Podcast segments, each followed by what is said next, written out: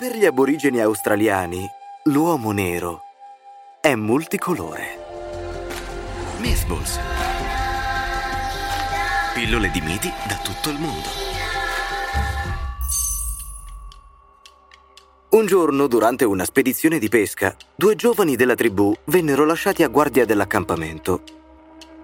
Gli adulti li avevano avvisati della presenza di un mostro nell'oceano.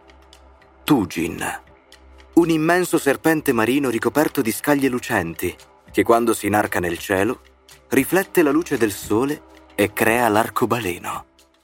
E che ha un vero caratteraccio.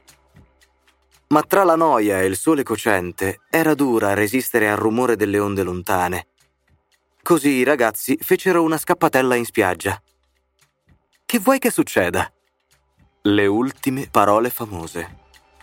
Tujin non aspettava altro.